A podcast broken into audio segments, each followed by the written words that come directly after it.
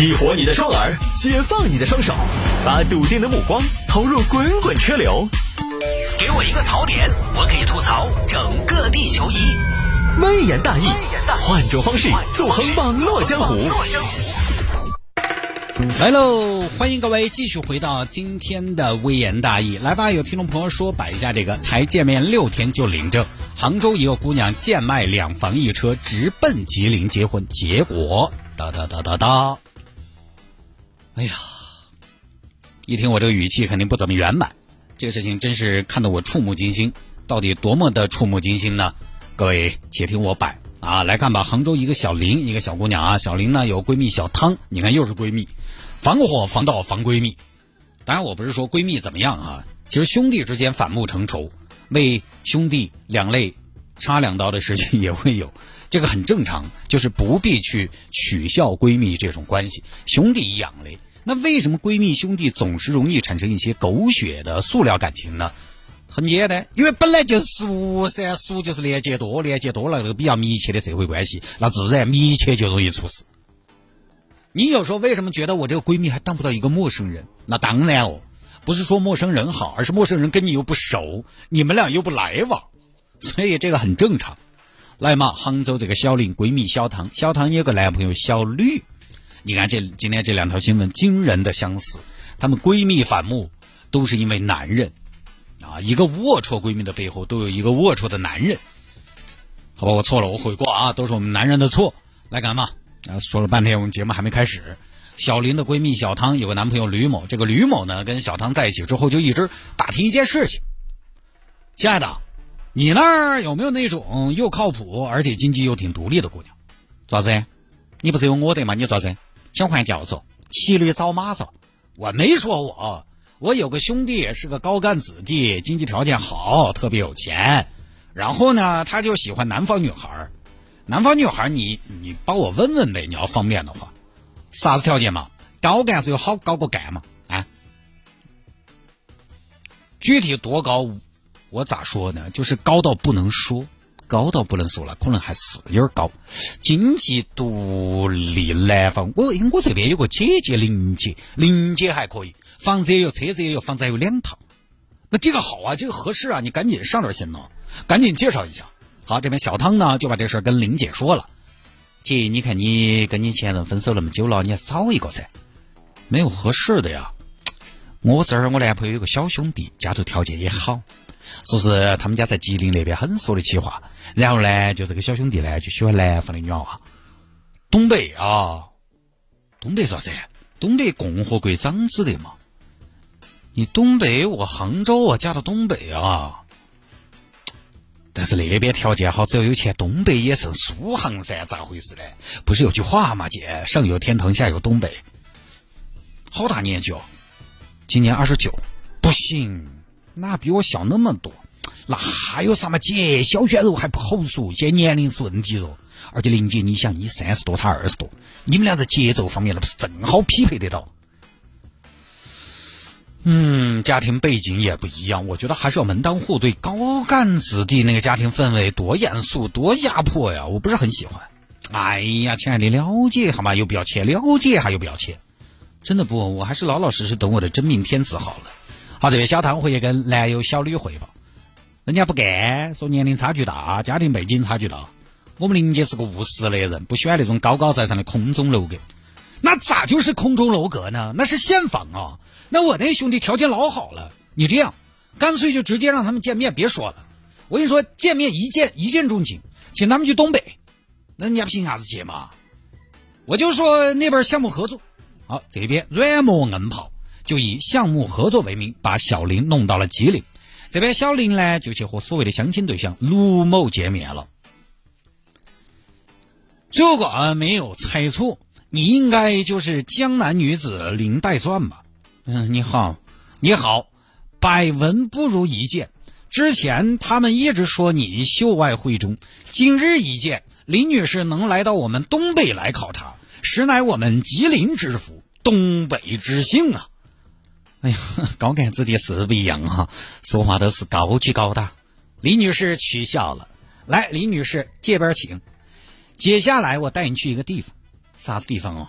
去了你就知道了。小吕，把车开过来。小吕，他不是你兄弟的吗？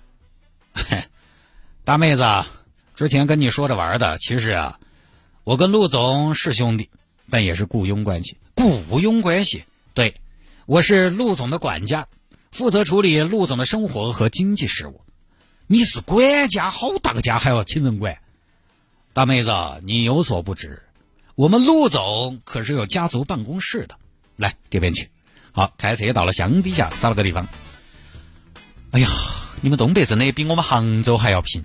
是啊，这辽阔的黑土地，孕育了多少文明，养育了多少东北儿女。哎，停车，李女士，你来看，你看这片土地啊，五百亩，我们家的，这么大一片都是你木头的呀，我们家的。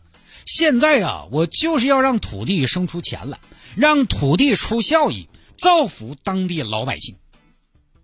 那陆宗亚想法没的嘛？我呀，其实说实话，这次请你过来就是想跟你探讨，我想引入你们苏杭地区这个大闸蟹，大闸蟹，大闸蟹。东北人其实舍得吃，尤其是河鲜海鲜。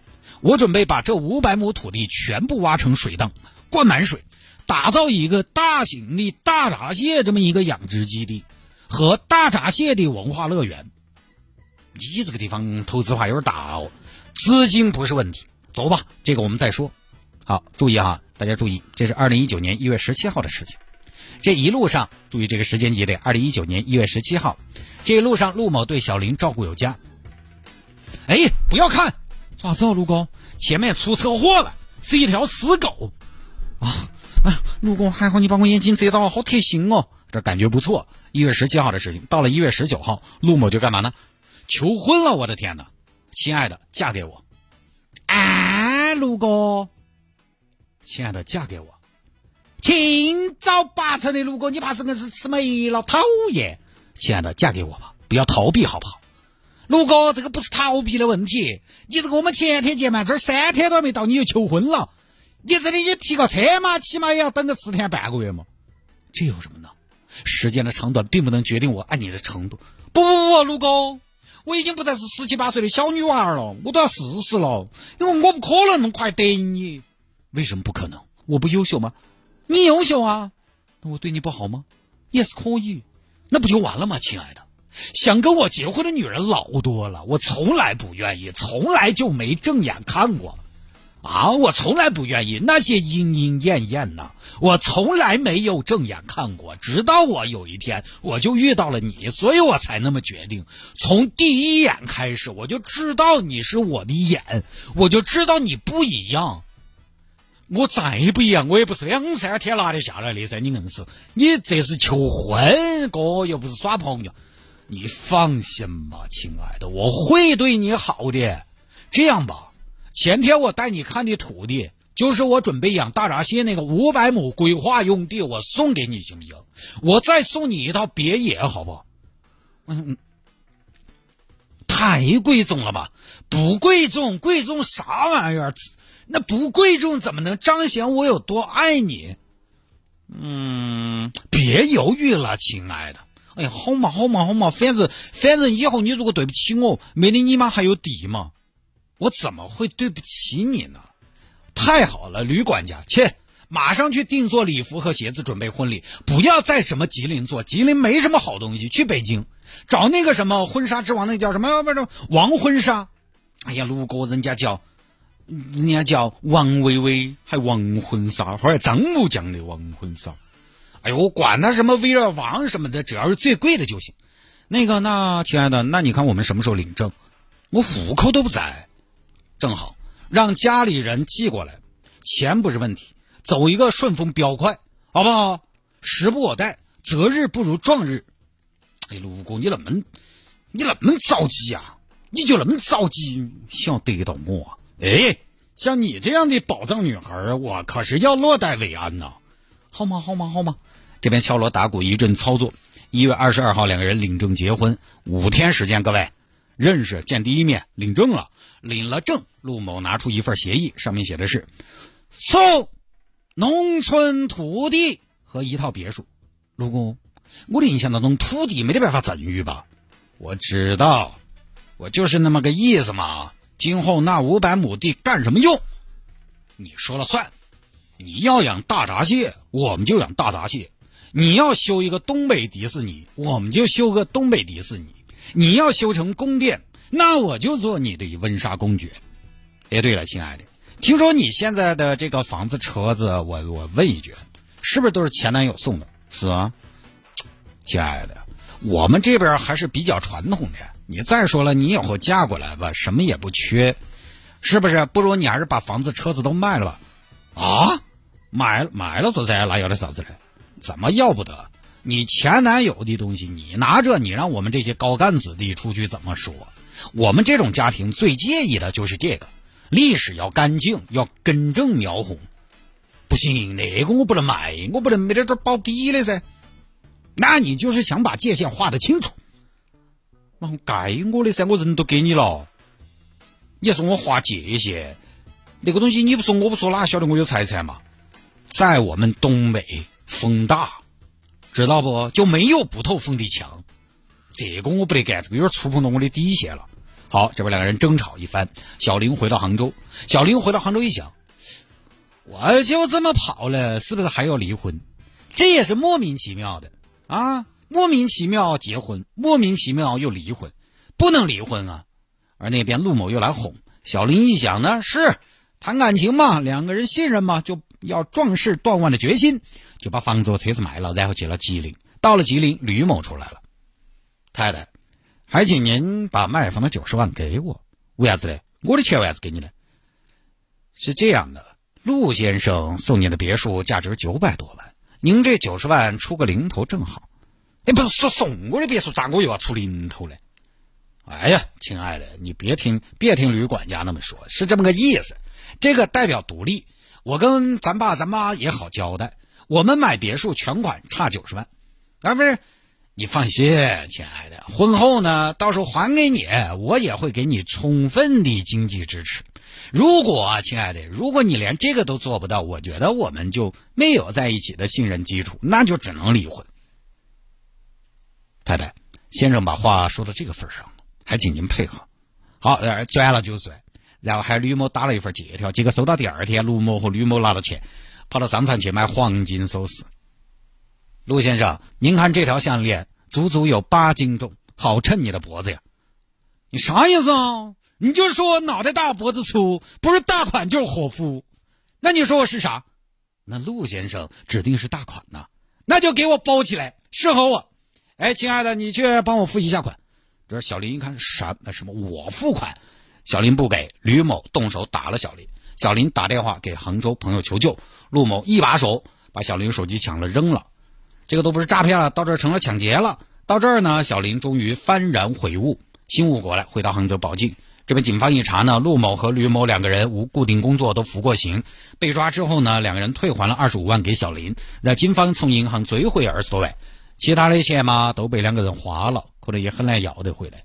前两天这个案子判下来了，两个人诈骗罪，一个判了十二年，一个判了十年六个月。唉，就这么个事情。所以各位江湖险恶，这种陌生人你还是你还是哎呀多考察一下嘛。那种急于展急于啊展示自己实力的人，尤其要多考察一下。我真的我没见过哪个真正特别有钱的人，一上来就是我有这个我有那个。大新有的时候是我有这个，我有那个，但是人家他是给你发钱的嘛，他给你发红包的嘛，是吧？真正有钱的人，他的心态是哇，全世界是不是都想要我的钱？我要防着点他们。哪儿有一上来就爆就入富的嘛？见都没见过，见都没见过。第一次见面，第一面爱上，第三天求婚，第五天扯证，你这个进度那个都不叫童话，那个叫神话，科幻。当然，咱们不是说小林受害者就有罪，就是大家也知道骗子这个东西呢，我们再怎么紧。警示大家，比如说我们今天做了一期节目，可能成都今天有一百万人听到，那不是还有九百多万人没听懂吗？对吧？就是骗子抓不完的，被骗了，警方破案很重要，但是呢，同样我们保持警惕，防人之心不可无，防范它也很重要。